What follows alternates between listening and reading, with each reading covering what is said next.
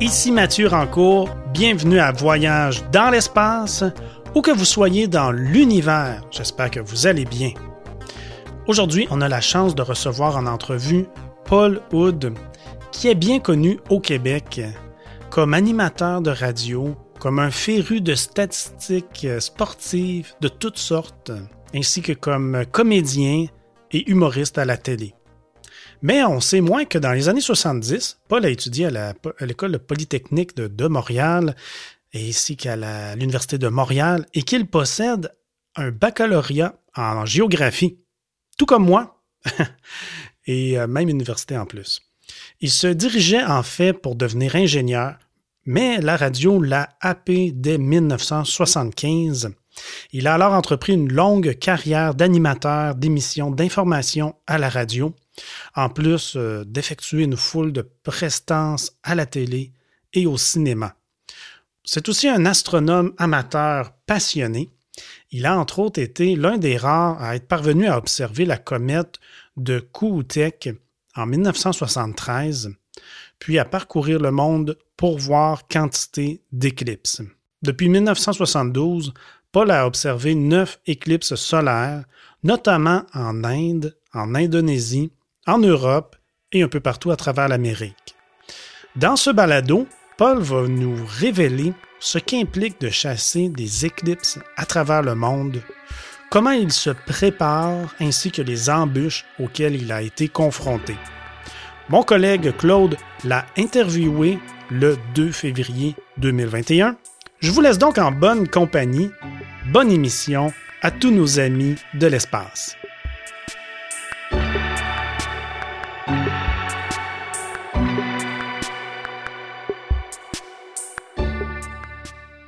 Bonjour, mesdames et messieurs. Euh, aujourd'hui, j'éprouve un plaisir particulièrement intéressant. Je vais interviewer mon collègue Paul Hood.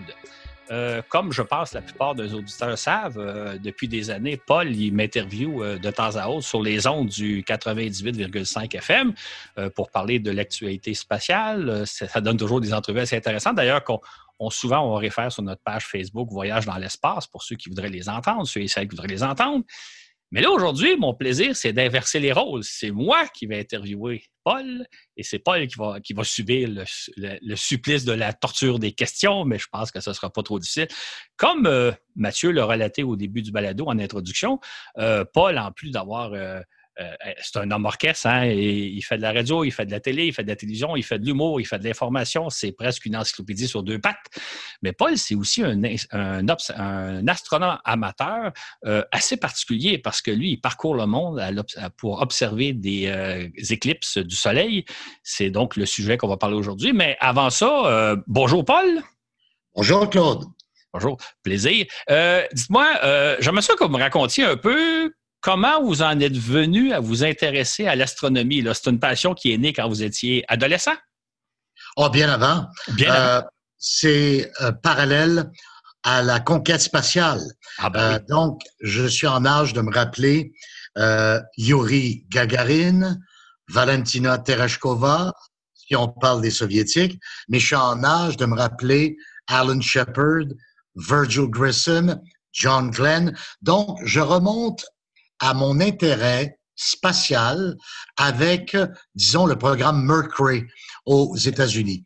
Évidemment, ça a culminé après le programme Gemini, euh, et ça a culminé par le programme Apollo. Et en 69, il était, il y avait rien de plus, comment dirais-je, à la mode que de mhm. s'intéresser à la conquête spatiale, mais aussi parallèlement à l'astronomie. Autrement dit, en 69, on regardait beaucoup le ciel, beaucoup, beaucoup le ciel, et je me disais, ah, beaucoup d'étoiles, mais j'arrive pas à reconnaître mes constellations.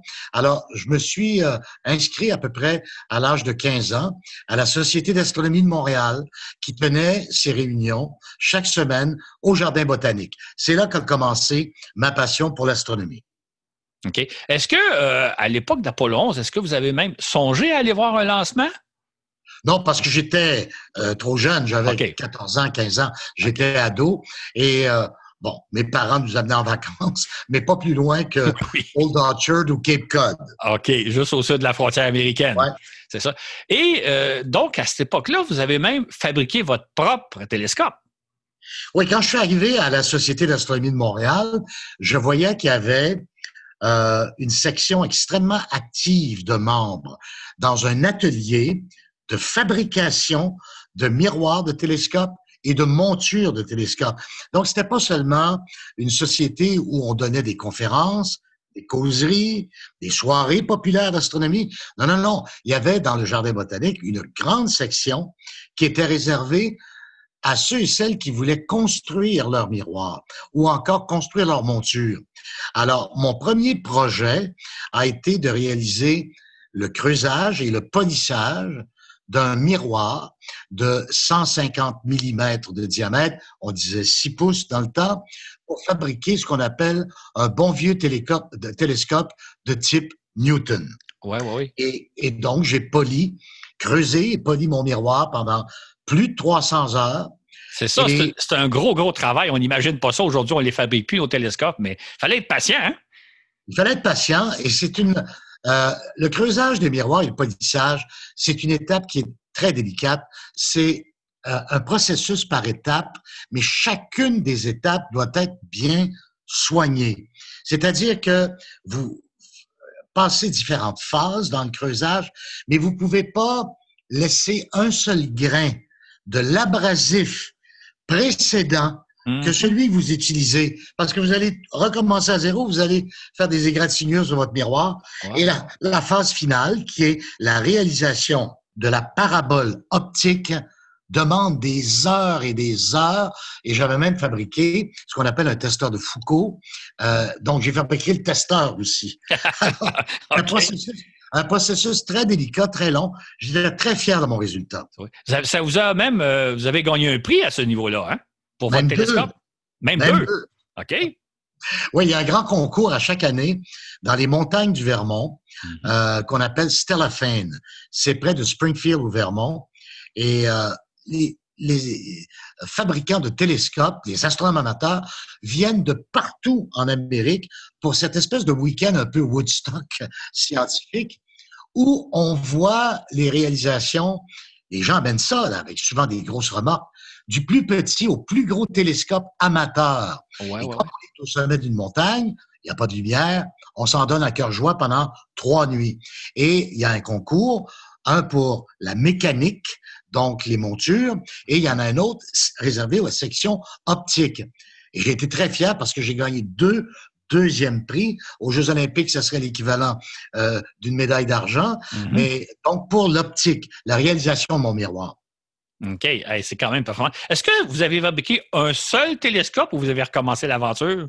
Non, j'en ai, j'ai recommencé avec un petit 3 pouces OK. euh, parce que je voulais avoir ce qu'on appelle une, euh, un télescope secondaire monté sur mon tube de télescope primaire pour faire du, guida, du guidage euh, en astrophotographie. Ouais, ouais, Alors ouais. j'en ai fait deux. J'ai fait deux miroirs. OK. Est-ce que vous les avez encore? Oui, OK. mais ils sont en pièces détachées. OK, ils sont plus fonctionnels. Et c'est avec ce télescope-là que vous avez vous êtes parvenu à observer le- la comète Kotek en 1973? Entre autres, euh, on avait un rituel, mon meilleur ami depuis si longtemps, Pierre Arpin, est une autre légende de chasseur d'ombres et d'éclipses. J'ai fait je sais pas combien de voyages avec lui. Et un autre de mes amis qui est ingénieur, Michel Rébété. On était trois passionnés qui avaient notre site d'observation au sud de Montréal pour ne pas avoir les lumières de la ville de Montréal qui nous gênaient.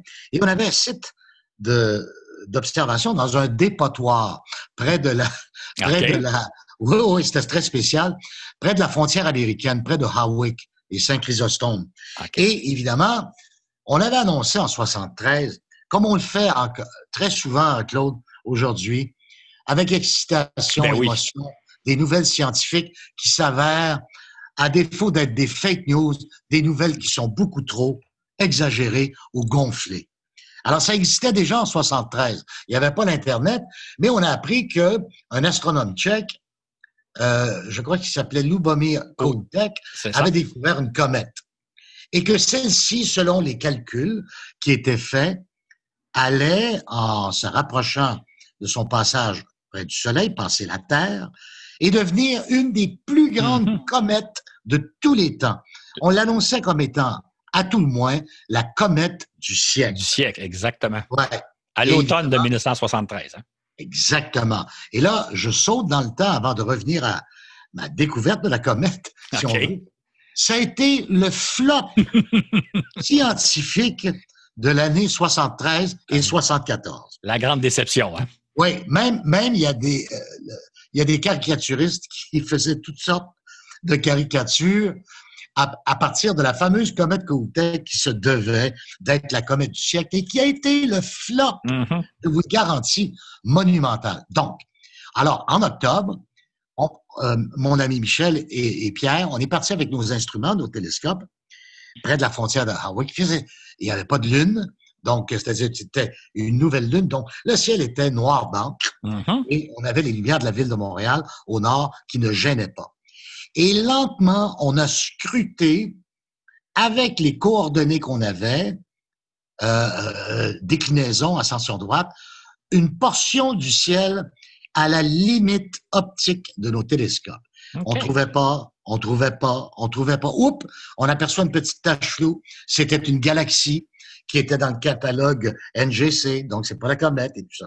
Et on s'apprêtait à remballer euh, parce que c'était une nuit particulièrement fraîche. Et tout à coup, en vision un peu indirecte, comme je fais souvent, c'est-à-dire je, je, regarde, regarde pas le centre de mon oculaire, Oui, oui, sur le côté. eu, ouais, de côté un peu. J'ai vu une petite tache floue. Et là, on l'a identifié formellement. Mhm. C'était la comète Kohoutek qui s'approchait de la Terre et qui s'approchait du Soleil.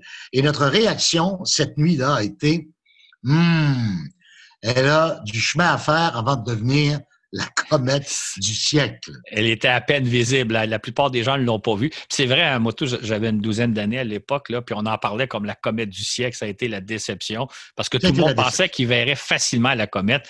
Elle était très, très, très difficile à voir. Il fallait avoir des Écoute, très, très bonnes Claude, conditions. euh, tu le sais, euh, aujourd'hui, on annonce toutes sortes de choses Oui, oui. dans euh, la- l'industrie spatiale et puis ça, ça s'avère faux et c'est exagéré. Ça, On avait, même écrit, on avait même écrit que cette comète, elle occuperait peut-être Oui. un tiers du ciel et qu'elle serait visible en plein jour.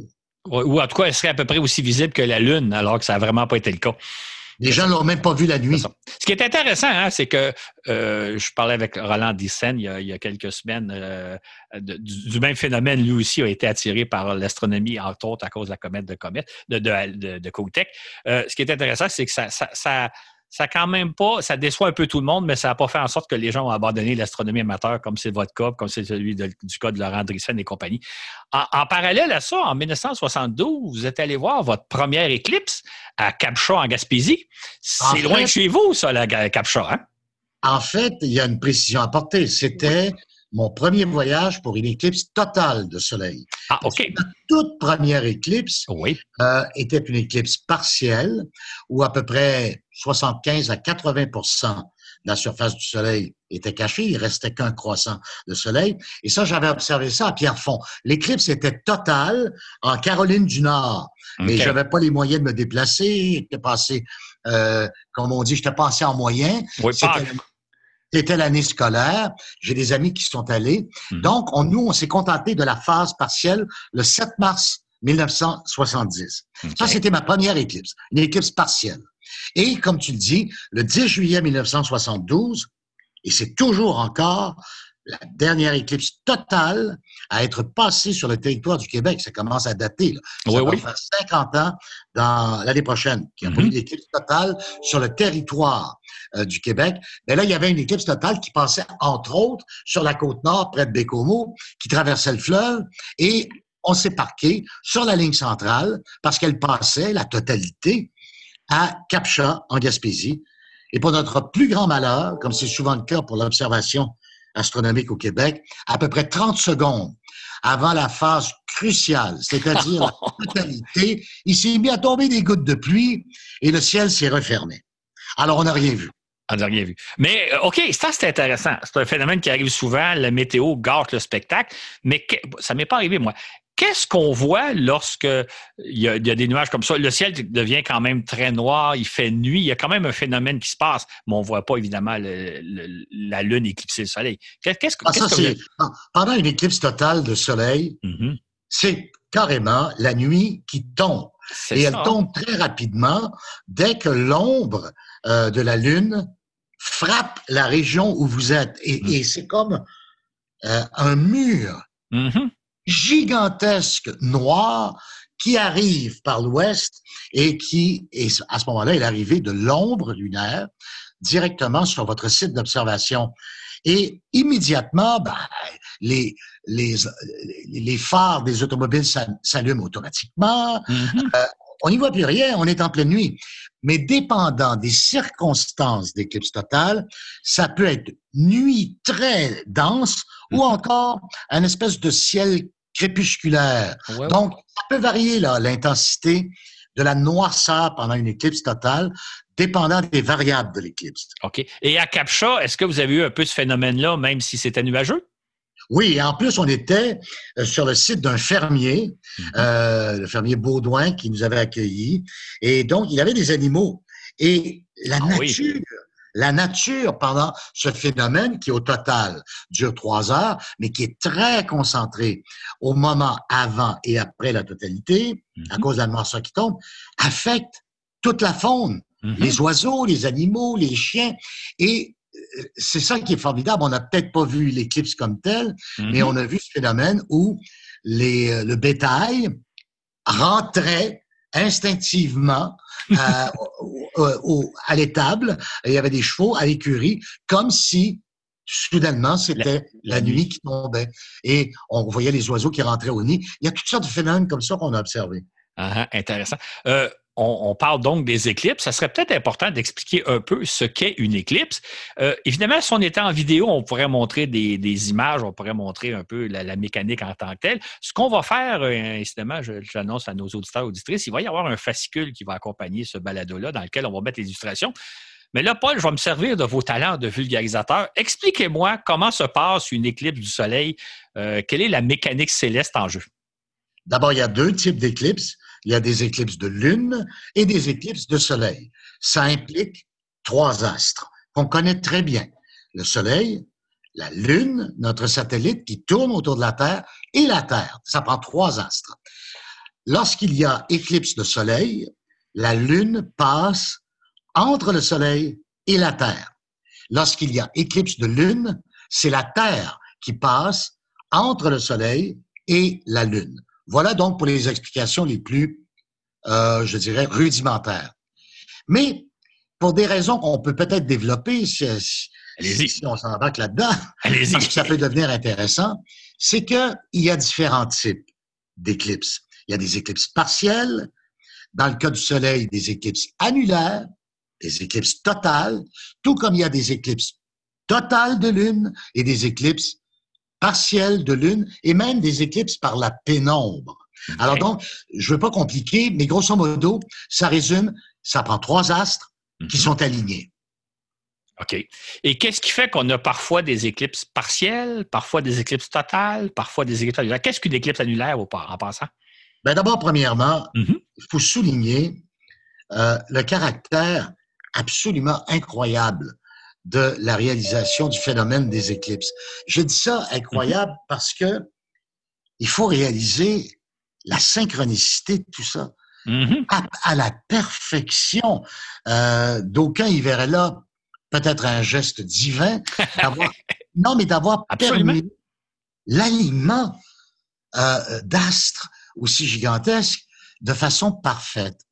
Si la Lune ne faisait que tourner autour de la Terre, euh, comme elle le fait en 28 jours. C'est pour ça qu'on a des phases de la Lune. On a le premier quartier, la pleine Lune, le dernier quartier, la nouvelle Lune, et ainsi de suite à tous les 28 jours. Si la Lune n'était pas inclinée, son orbite n'était mm-hmm. pas inclinée sur la Terre, euh, c'est-à-dire par rapport à la Terre, on aurait une éclipse à tous les 28 jours.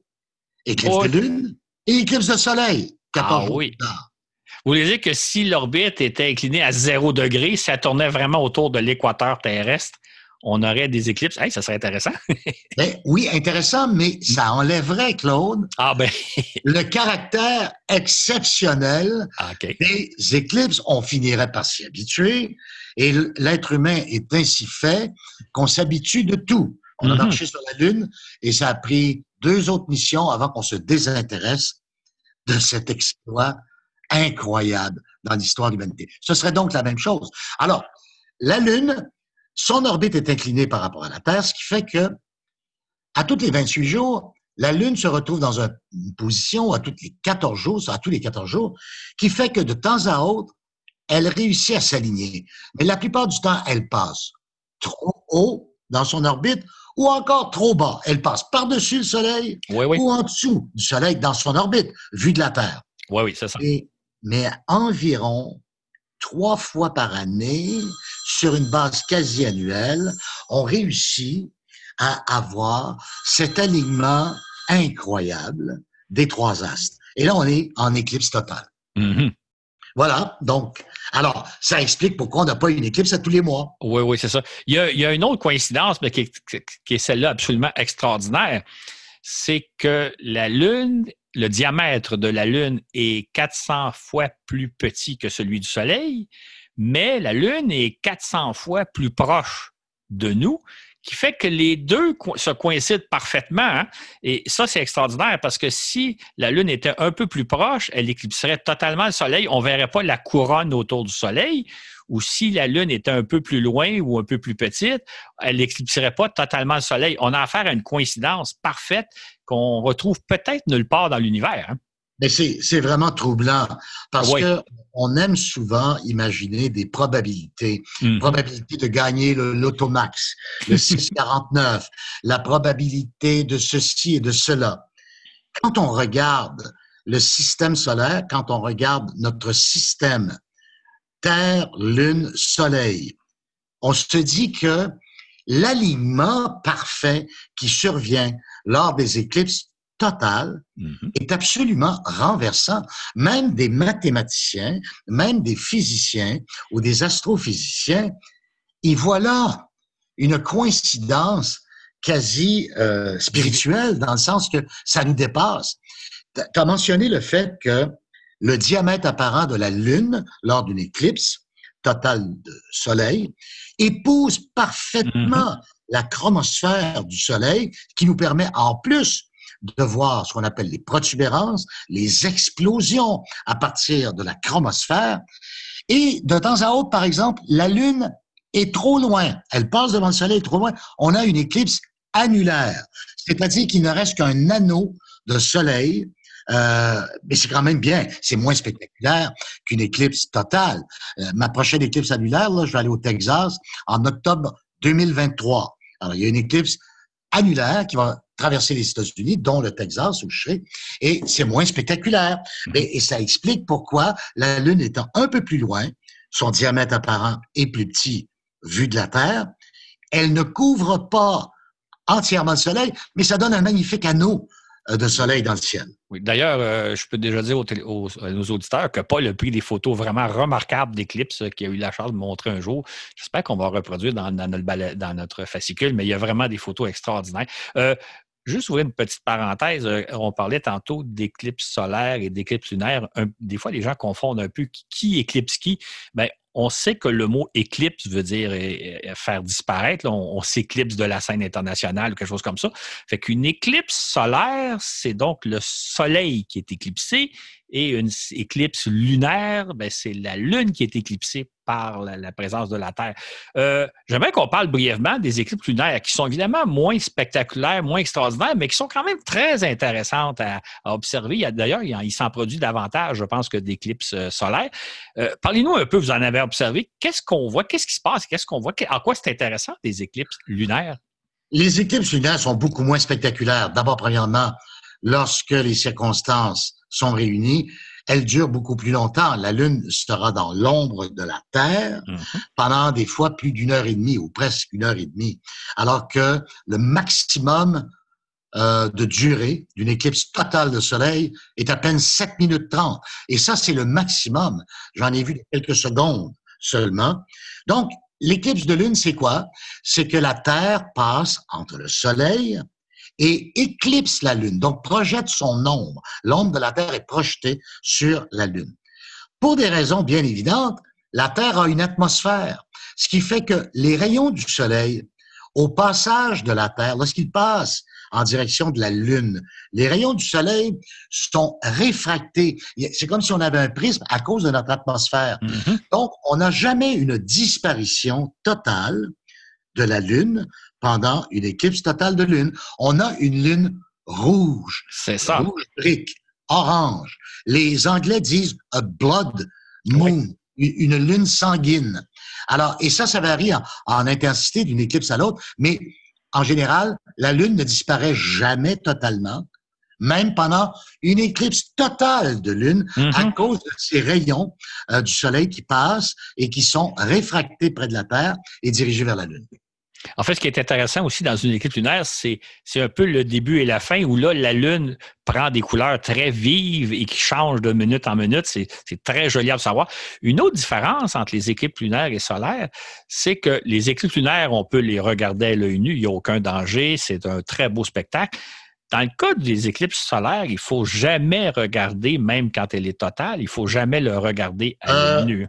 Non, c'est le seul moment où on peut tout enlever comme filtre c'est pendant la totalité. Mais Claude, c'est un risque et il faut savoir quoi faire. En mm-hmm. général, si vous êtes entouré d'astronomes amateurs pour qui les éclipses totales de soleil, ce n'est pas la première fois, ils vont vous dire enlevez tout, enlevez les filtres, enlevez euh, euh, tout, ce que vous voulez, parce que là, en ce moment, le soleil est totalement éclipsé, il n'y a aucun danger. Mm-hmm. Mais il faut prévoir que ça va durer seulement peut-être quelques secondes et quelques minutes, et qu'à un moment donné, le premier rayon de soleil qui va apparaître dans une vallée lunaire et qui va le ramener peut être dangereux à l'œil nu, peut vous causer des problèmes très graves. Donc, il faut quelqu'un qui dit, on enlève les filtres, on remet les filtres. Mm-hmm. Et il y a un moment très précis qu'on appelle la bague à diamant, parce que c'est de toute beauté. Oui. C'est le dernier rayon de soleil qui réussit à passer, si on veut, dans une vallée lunaire avant que le Soleil soit à 100% éclipsé. On appelle ça l'effet de bague à diamant. On l'a au début de la totalité, à la fin de la totalité. Et seuls les astronomes amateurs peuvent dire aux gens autour, cessez immédiatement de regarder à l'œil nu, remettez vos filtres. Chaque éclipse où je suis allé, malheureusement, il y a eu des cas mm-hmm. de gens qui euh, ont même euh, eu un diagnostic de cécité à l'œil. C'est ça. Parce qu'ils avaient observé directement le soleil éclipsé, même, même à 95 ou 99 Ouais, ouais. Ça, ça, donne une idée de l'intensité, euh, de la densité, si on veut, de lumière du soleil. Une petite expérience, je pense qu'on a tous faite dans notre jeunesse, c'est de prendre une loupe par un jour de soleil et, et, et la placer sur notre main, un peu au-dessus de notre main, pour pour faire un peu brûler notre peau. On, voit l'effet que ça prend des fois quelques dizaines de secondes. Et là, si on concentre bien le rayon du soleil sur notre peau, on sent une petite brûlure. C'est exactement ce qui se passe quand on regarde le soleil. Notre œil agit comme une loupe et on peut brûler le fond de l'œil très rapidement sans même s'en rendre compte. Donc, il faut juste se rappeler aux auditeurs que dans quelques circonstances que ce soit, à une exception près, il faut jamais, jamais regarder le soleil à l'œil nu. Or, en plein jour, on ne peut pas le faire parce que le soleil est trop lumineux, mais lors des éclipses, on peut être tendance, quand le soleil est presque couvert, on est capable de le regarder à l'œil nu, on peut endommager ses yeux très, très rapidement. Et c'est intéressant la nuance que vous apportez. Des astronomes amateurs chevronnés sont capables de dire à tel moment, il n'y a pas de danger, mais autrement, dès qu'il y a danger, il ne faut pas perdre une seule seconde de dire ben, je vais regarder un tout petit peu plus parce qu'on peut très, très rapidement endommager son œil. Une anecdote, oui. l'un des plus célèbres astronome de l'histoire, est demeuré aveugle pendant plusieurs mois. Il mhm. s'agissait de Galilée. Galilée avait inventé la lunette qui lui a permis de découvrir les quatre principaux satellites de Jupiter. Aucun danger à observer Jupiter, aucun danger à voir les satellites autour. Bien, à un moment donné, il dit, ça serait peut-être intéressant que je tourne ma lunette mhm. vers le Soleil. Et évidemment, euh, cécité presque automatique. Et il est demeuré vraiment euh, handicapé, là, très sérieusement. Il ne voyait plus rien d'un œil pendant très longtemps. Alors donc, c'était la première victime, si on veut, c'est ça, euh, d'une observation du soleil. Et lui ne le savait pas, alors que nous, aujourd'hui, on le sait. Fait que toujours rappeler aux gens, jamais regarder le soleil, même en période d'éclipse, sauf si on est un astronome amateur chevronné, comme vous à nos côtés. euh, oui, il faut autre euh, observation importante. Oui de sécurité, on n'improvise pas la fabrication de filtres solaires. Ah, OK. C'est pas, comme, pas comme se faire des masques contre le coronavirus. OK. Euh, non, il faut avoir des filtres approuvés d'une densité approuvée scientifiquement. On ne peut pas mettre, par exemple, des pellicules de négatifs de film, ouais. en mettre plusieurs épaisseurs, ou encore prendre un masque à souder ou des mm-hmm. trucs semblables euh, c'est pas euh, sécuritaire. Vous, qu'est-ce que vous avez quand vous regardez des éclipses? Qu'est-ce que vous êtes acheté une, paire de lunettes particulières? Qu'est-ce que. Oh, ben moi, j'ai tout, euh, tout un amalgame d'outils. Mhm. J'ai des jumelles.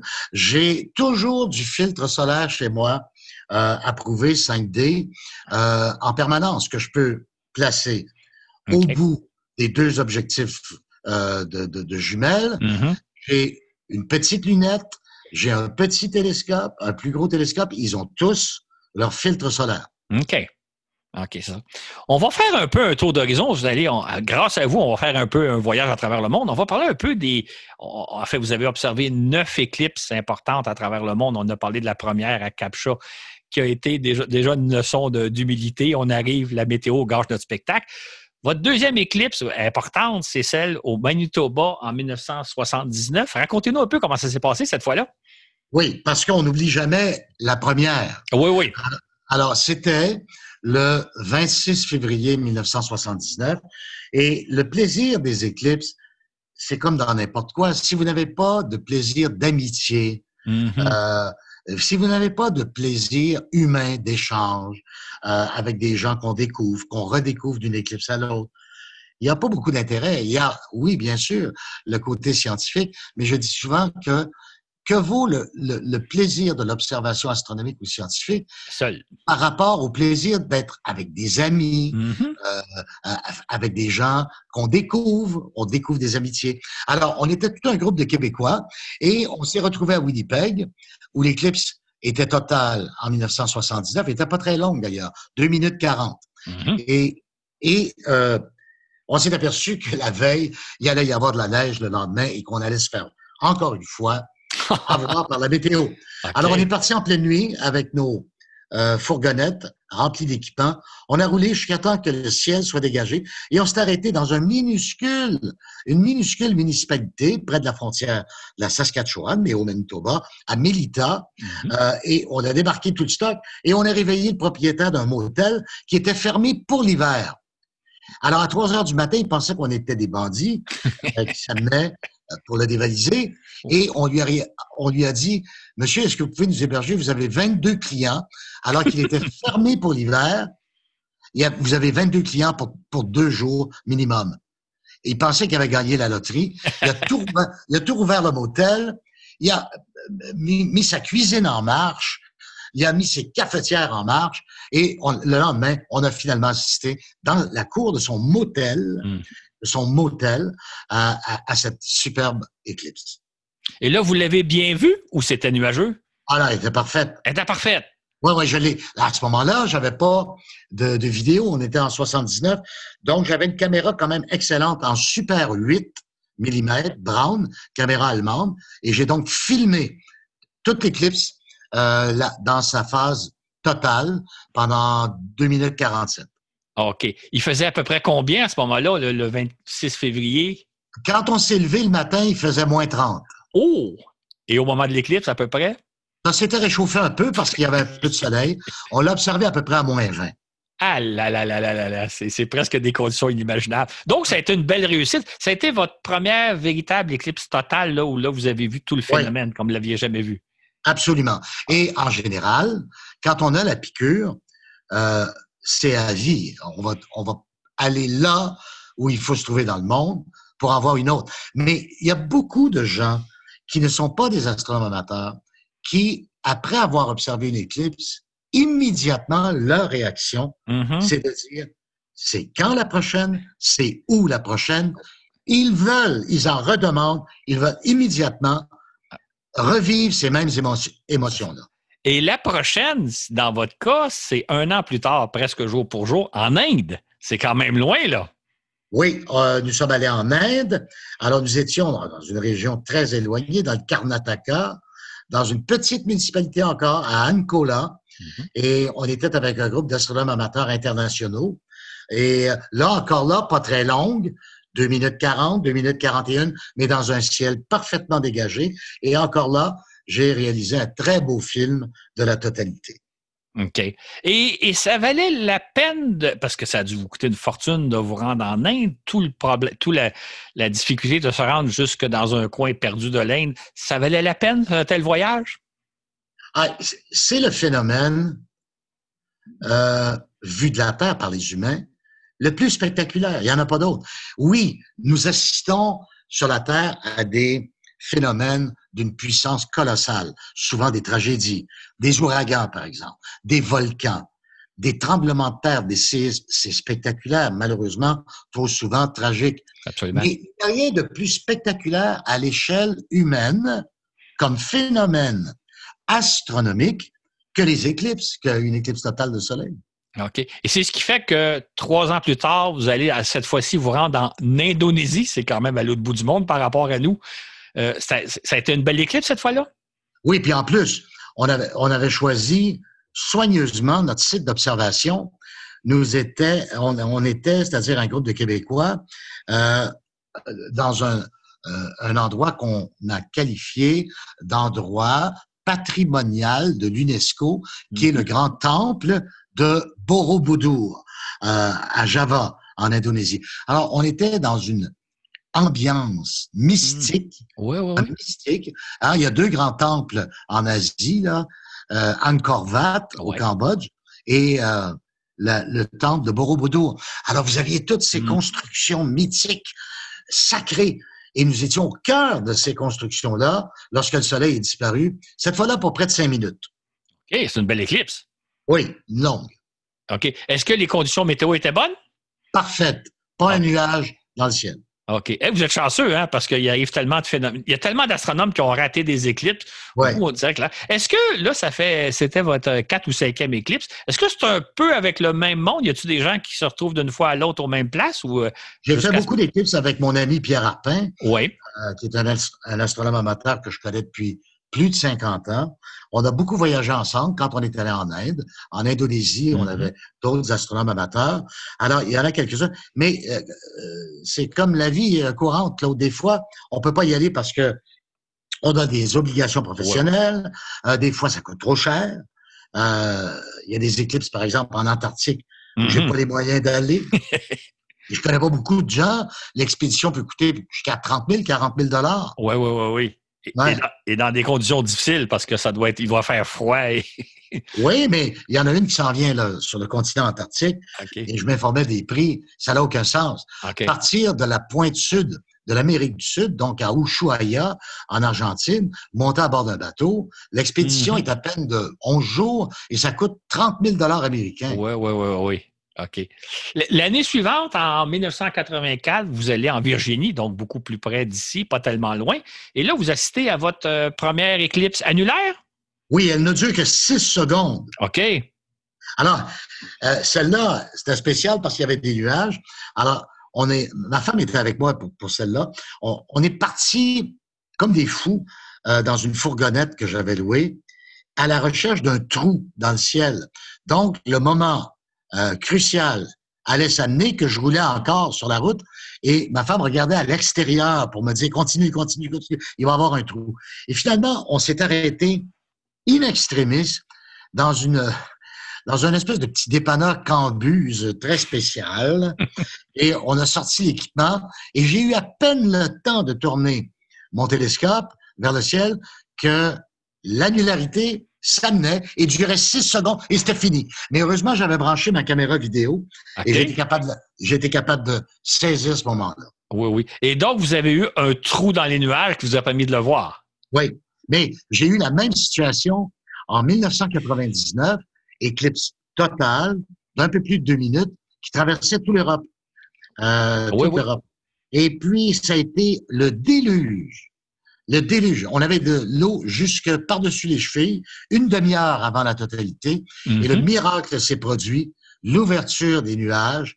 Et j'ai pu donc l'observer. Et j'ai même euh, fait, avec l'ONF, un documentaire que vous pouvez aller voir sur le site de l'ONF. Okay. Euh, qui a été réalisé par un ami, Jean-Marc Larivière. Et le titre du film, c'est Les chasseurs d'ombre. Alors, il y avait avec moi mon père et mon fils, trois générations. Oui, oui. Euh, on a regardé l'éclipse, mais un véritable miracle. Le ciel s'est dégagé. Absolument quelques minutes seulement avant le début de la totalité. C'est ça. On va mettre euh, les coordonnées de, du film dans, le fascicule qu'on va faire. Comme ça, ça sera à revoir. Vous êtes allé aussi au Mexique en 1991, je pense. Est-ce que ça s'est bien passé cette fois-là? Oui, c'était. Oh ben oui, pas un nuage dans le ciel aussi. On était sur le bord de la plage, mm-hmm. sur la côte ouest. Donc, un endroit qui s'appelait Playa Los Corchos, qui était au nord de Puerto Vallarta et Mazatlan. Et euh, euh, disons que celle-là, ça a été le Super Bowl de, nos éclipses parce qu'elle a duré plus que sept minutes. Je, je, te disais que le maximum qu'une éclipse totale de soleil peut durer, c'est à peu près 7.30, 7.40, 7 minutes 30, 7 minutes 40. On a eu plus de 7 minutes. Et cette fois-là, en plus des 7 minutes, pendant la totalité, on a vu d'énormes protubérances, c'est-à-dire des explosions gigantesques dans la chromosphère, dont une en forme de tête de cheval, euh, absolument incroyable, qui est apparue. Et cette protubérance-là, pour te donner une idée, on aurait pu y inclure plusieurs terres, mm-hmm. plusieurs planètes Terre, tellement elle était gigantesque. Et elle est apparue vers la fin de la totalité. Une éclipse euh, qui était, comme on dit, l'éclipse des éclipses. Exactement. On pourrait peut-être souligner, j'imagine, l'éclipse, c'était le 11 juillet 91. Il devait faire chaud au Mexique, mais durant l'éclipse, hein, la température a le temps de baisser, je crois. Hein? Oui, on apporte toujours un télescope, euh, un télescope, un thermomètre très précis, mhm. très précis. Euh, il ne s'agit pas d'avoir un thermomètre euh, de calendrier, comme dirait l'autre. Oui, oui, oui. Alors, on apporte un véritable thermomètre avec une boule de mercure et vous seriez surpris de voir quand, combien pendant une éclipse on peut perdre. Alors, dans le cas de l'éclipse mexicaine de 91, en termes de degrés Celsius, on est parti d'à peu près, il faisait 34 euh, avant l'éclipse, donc sur le bord de la plage, et on s'est retrouvé à 23 mm-hmm. euh, au moment de la totalité, avant de voir évidemment la température remonter. Près de 10 degrés Celsius euh, en l'espace d'une heure et demie. C'est ça. C'est assez fascinant. Hein? oui. L'éclipse suivante, c'était dans l'État de New York, à Charleston? Euh, c'était à Chestertown, ça, c'était une annulaire. Une annulaire. OK. Alors donc, la Lune était trop loin de la Terre pour couvrir complètement la surface du Soleil. Ça a donné une magnifique éclipse annulaire, pas tellement spectaculaire, une annulaire. Euh, et donc, on voyait un anneau de Soleil un anneau de soleil qui était là, suspendu dans le ciel. Encore là, il fallait avoir des filtres parce que, je vous rappelle, un seul rayon solaire observé trop longtemps peut vous causer de graves problèmes oculaires. Effectivement. Est-ce que euh, à ce moment-là, les conditions météo étaient bonnes? Parfaites. Ils étaient parfaites. Je n'ai eu qu'une éclipse ratée, ma toute première. OK. De juillet 72 à Capchat. C'est ma seule éclipse que je n'ai pas vue. C'est ça. Oh, une autre éclipse que tu allé voir aux États-Unis, ça, on en avait entendu parler beaucoup. Hein? En 2017, en Caroline du Sud, vous aviez fait une expédition, vous en aviez parlé beaucoup. Ça a été, ça aussi, une belle éclipse. Hein? Très belle éclipse, et encore là, avec, euh, disons, euh, beaucoup d'anxiété, étant donné qu'on était. Nous, on a observé dans un stationnement de Walmart. Et je rends hommage non pas à Walmart pour ce que ça représente en termes de consommation, quoi que ce soit. les gens du Walmart ont été d'une gentillesse totale. Ils ont mhm. laissé tout le monde envahir le stationnement avec des véhicules récréatifs, des roulottes, des tentes roulottes pour observer l'éclipse. Ça a tourné au festival. Oui, oui, oui. Et la police, la police locale de Lexington, en banlieue de euh, Columbia, la capitale, donc le, le qui était à Lexington. La police a embarqué là-dedans, nous laissant mm-hmm. faire, participant au Festival des éclipses, nous posant des questions. Nous, on échangeait nos courriels parce qu'ils voulaient avoir des photos, euh, souvenirs après. C'était un magnifique souvenir. Mais une demi-heure avant, gros nuages qui masquaient le mm-hmm. soleil.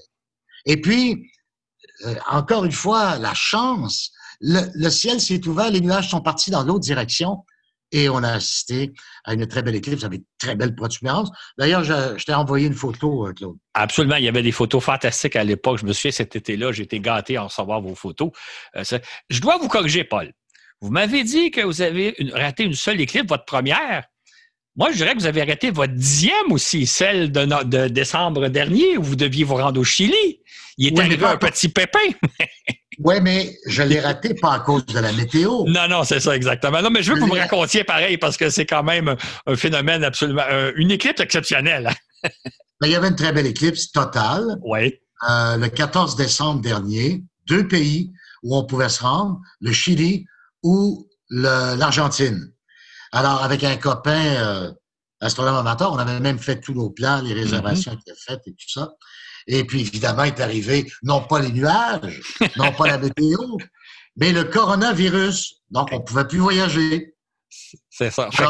donc, donc, vous êtes resté chez vous ici à Montréal. Est-ce que vous l'avez quand même suivi sur Internet ou ça n'a pas vraiment d'intérêt? Non, oui. Mais ça n'a pas d'intérêt. C'est comme. Euh, les gens qui disent que. C'est comme voir euh, un feu d'artifice à la télévision, hein? Ben oui, mais c'est c'est pas comme être sur place. Alors, donc, celle-là, malheureusement, on l'a manqué, mais à cause de la pandémie. Mm-hmm. C'est ça, ça va rester dans vos annales pareil. Hein. Mais est-ce que vous aviez acheté vos billets d'avion tout? Tout était réservé, heureusement, mais pas payé encore. Ah, OK, d'accord, OK. Fait que tous vos plans étaient faits, vous aviez tout réservé, vous étiez prêt à acheter vos billets, puis évidemment, est arrivée la pandémie qui nous a tous cloués au sol dans, nos maisons. Oui, parce que moi, quand, euh, je dis moi, mais tout, astronome amateur, chasseur d'éclipses, on n'improvise pas ça la veille ou la semaine avant. Moi, je, me prépare, là, j'ai presque terminé euh, de préparer la logistique de l'éclipse annulaire du Texas du 14 octobre 2023. Et au même endroit, ça c'est très rare, au mm-hmm. Texas, je vais retourner au même endroit pour l'éclipse totale du 8 avril 2024. Alors donc, je suis obligé de voir passer en revue avec des cartes très mhm. précises pour savoir où je vais être, où me loger, où quand réserver. Alors, ça se prépare des années à l'avance, les éclipses. Exactement. Comment ça se fait qu'ils ont la chance d'avoir deux éclipses à quelques mois d'intervalle? C'est un phénomène, euh, comme vous dites, très, très rare. Comment se fait-il? Ça, c'est un phénomène, comme le dit la publicité au Québec, tu vas t'acheter un 641.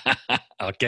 C'est tellement rare. Ben oui la probabilité que dans ta vie, mm-hmm. ton pays, ta province, euh, te permette de, ne pas sortir de chez toi et de voir une éclipse totale de soleil. Je, reviens sur le Québec. Mm-hmm. Il y en a eu une en 1932.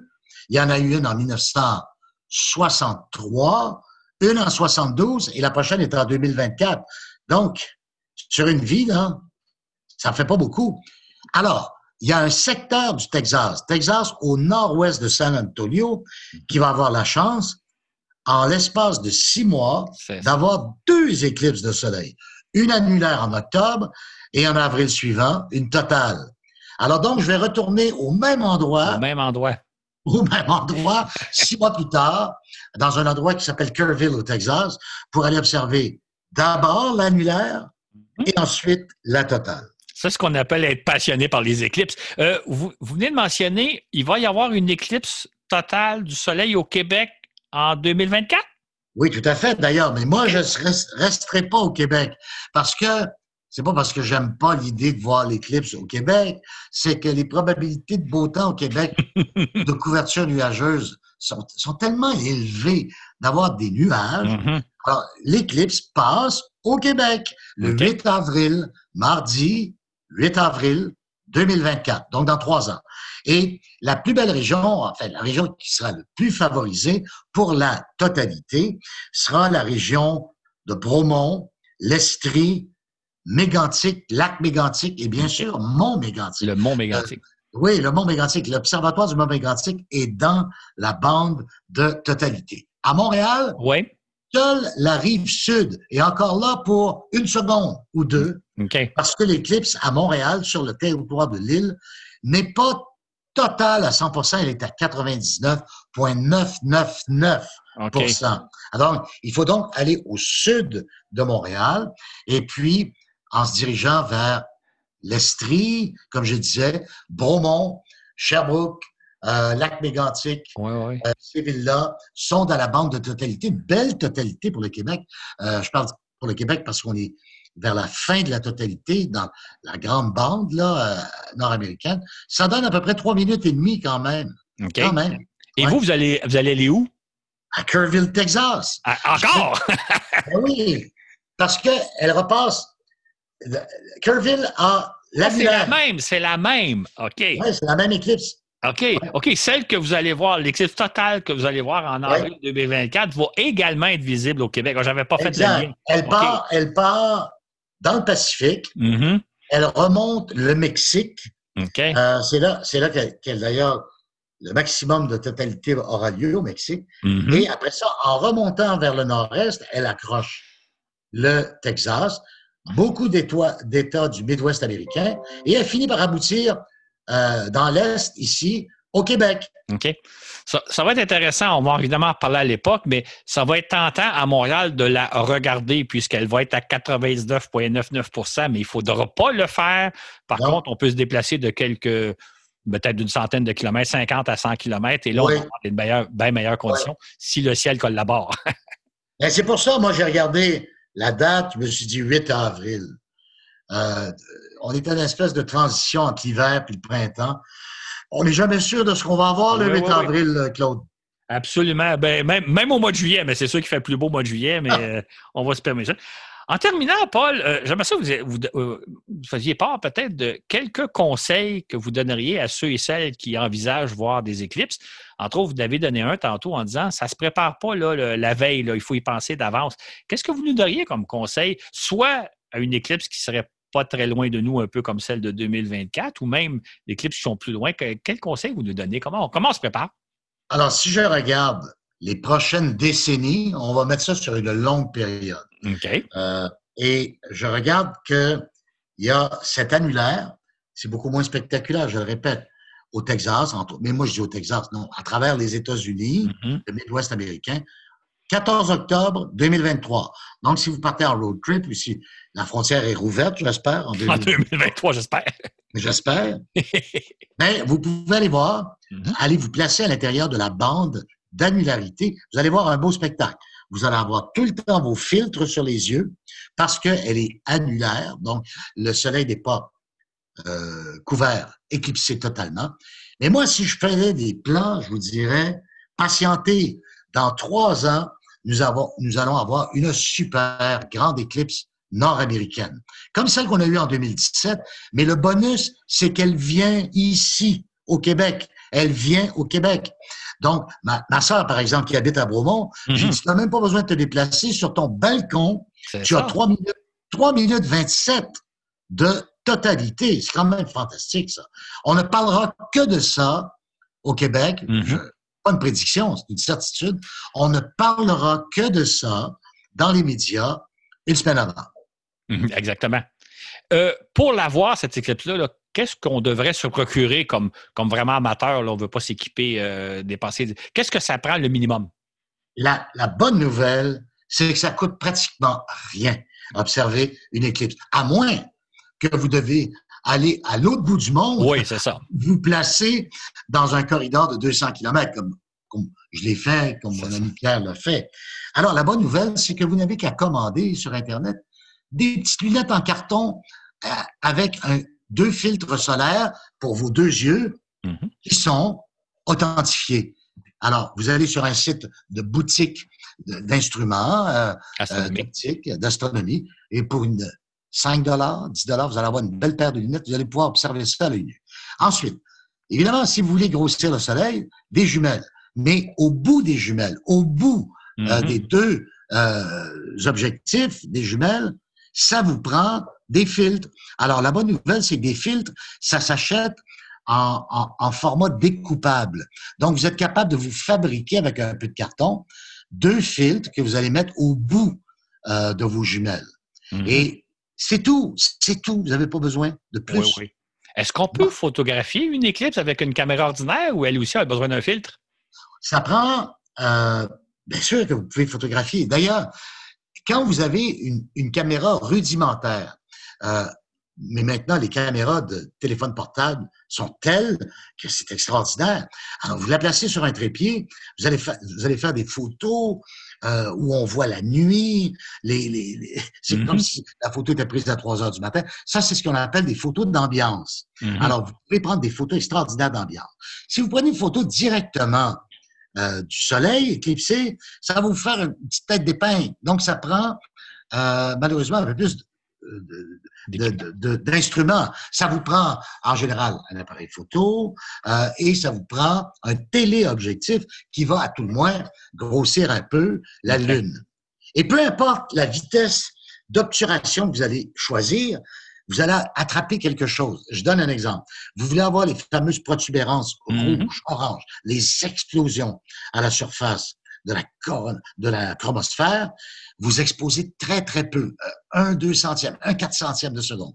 Par contre, vous décidez d'exposer une seconde, vous allez attraper toute la couronne, un énorme nuage blanc qui encercle le soleil Mhm. et où la température du soleil, Claude, est la plus forte. Ce n'est pas à la surface du soleil qu'on atteint le maximum de température.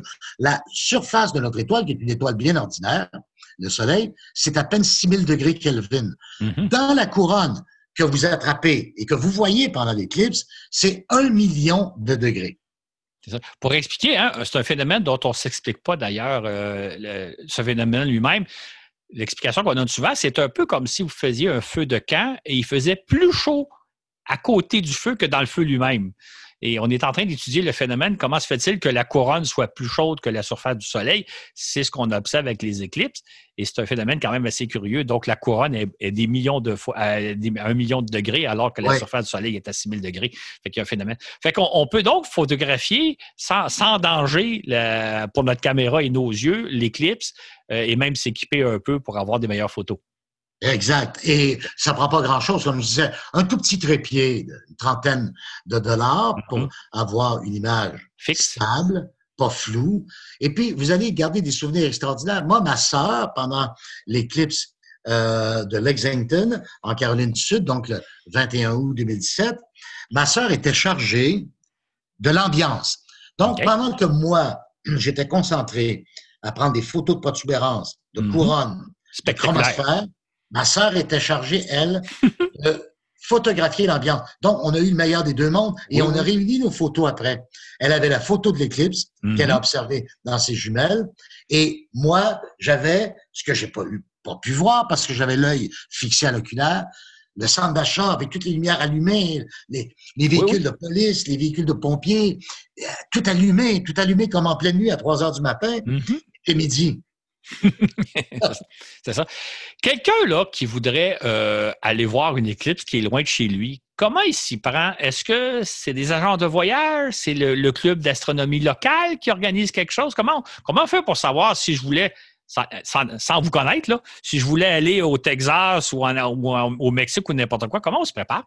Ben, il y a plusieurs, maintenant sur Internet, il y a plusieurs agences de voyage, des tours opérateurs euh, qui se spécialisent dans ces voyages-là. Alors, des fois, l'éclipse, malheureusement, il y a beaucoup plus d'eau sur Terre que de terre. Mhm. Alors, souvent, nos éclipses sont perdues dans l'immense océan Pacifique ou dans l'Atlantique. Mhm. Il y a des tours opérateurs qui nolisent des paquebots Ah oui. alors, vous avez votre croisière d'éclipse. Ça coûte cher, mais vous pouvez faire une croisière Mhm. et observer la totalité du bateau, du pont du bateau. Donc, plusieurs tours opérateurs peuvent vous amener, comme je disais tout à l'heure, il y a un tour opérateur qui offre un voyage dans l'éclipse qui va venir dans quelques années en Antarctique Mhm. pour 30 000 dollars américains par personne. Oui, oui, oui, oui, oui. Ah, donc, ça existe, mais ça va dépendre de votre capacité de payer. Celle-là, ce ne sera pas la pandémie ou ce ne sera pas des nuages. Ça va être mon compte de banque qui Oui, me, oui, oui. va l'éclipser. Vous avez peut-être euh, juste faire un peu de temps supplémentaire, mon cher Paul. Vous allez pouvoir peut-être vous le payer. Ah, non, non, pas 30 000 américains. Pas à 30 000 Dis-moi, en terminant, là, est-ce que vous avez un rêve? Est-ce qu'il y a quelque chose, à part peut-être justement l'Antarctique, est-ce qu'il y a une éclipse que vous aimeriez voir ou un endroit particulier? Est-ce qu'il y a quelque chose que vous avez un rêve?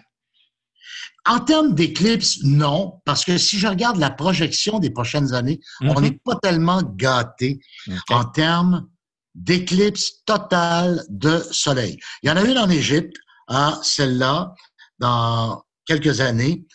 Euh, je ne suis jamais allé en Égypte. Mhm. Et la grande pyramide de Khéops est directement sur la ligne centrale. Ah oui, OK. Alors, je parlais de Borobudur tout à l'heure. Ça Mhm. devrait être particulièrement inspirant de voir le phénomène astronomique le plus spectaculaire pour l'être humain Avec la aux pyramide. côtés de la grande pyramide de Khéops. Alors ça, celle-là m'excite un peu. en quelle année? Je sais pas, j'ai pas regardé. euh. C'est dans quelques années. Dans quelques années. d'accord, OK, c'est ça.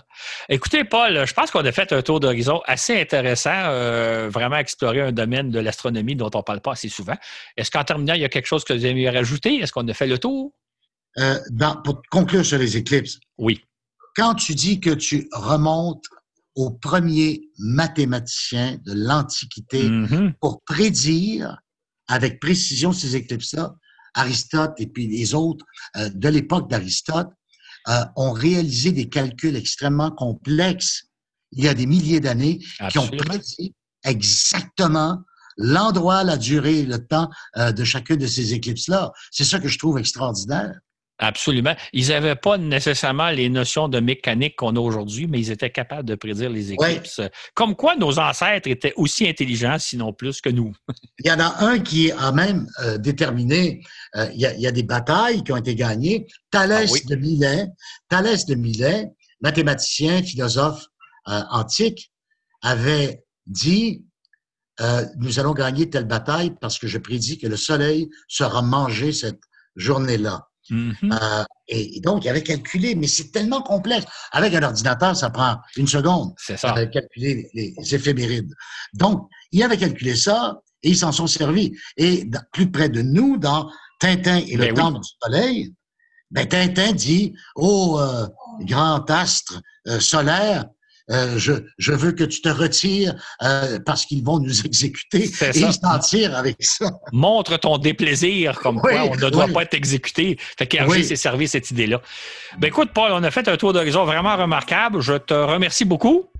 Et euh, j'espère avoir la chance de te revoir bientôt, puisqu'on est isolés l'un et l'autre depuis un an et éventuellement on se reverra en ondes. On est éclipsé. On est éclipsés. Le mot de la fin. Ben merci, Paul, et bonne journée. Au revoir.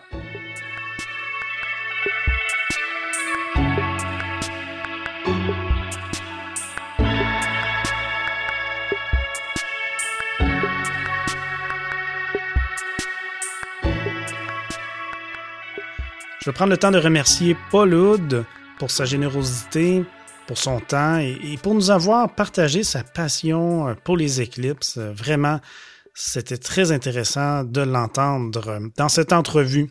J'espère que vous avez apprécié. Bon, tant qu'à être dans les remerciements, je vais remercier de nouveaux patrons sur notre plateforme Patreon.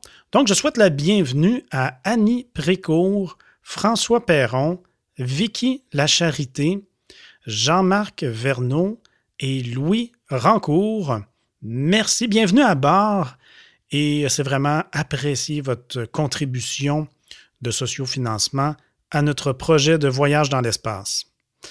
Le lien d'ailleurs est toujours dans la description si vous voulez aller voir notre plateforme Patreon. Donc en vous abonnant, d'ailleurs, cette entrevue, euh, vous avez la version intégrale si vous êtes patron pour 5 et plus.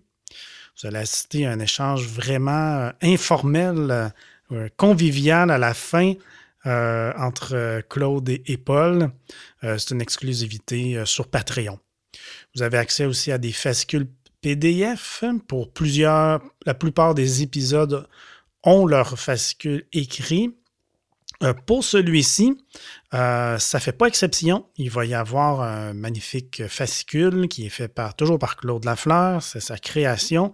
Et cette fois-ci, il y a des photos magnifiques, mais des photos d'archives euh, de la banque de photos de Paul Hood. Donc, il a été très gentil de nous transmettre ces photos personnelles. Vous allez le voir avec ses amis, mais aussi vous allez voir des, des images d'éclipses solaires.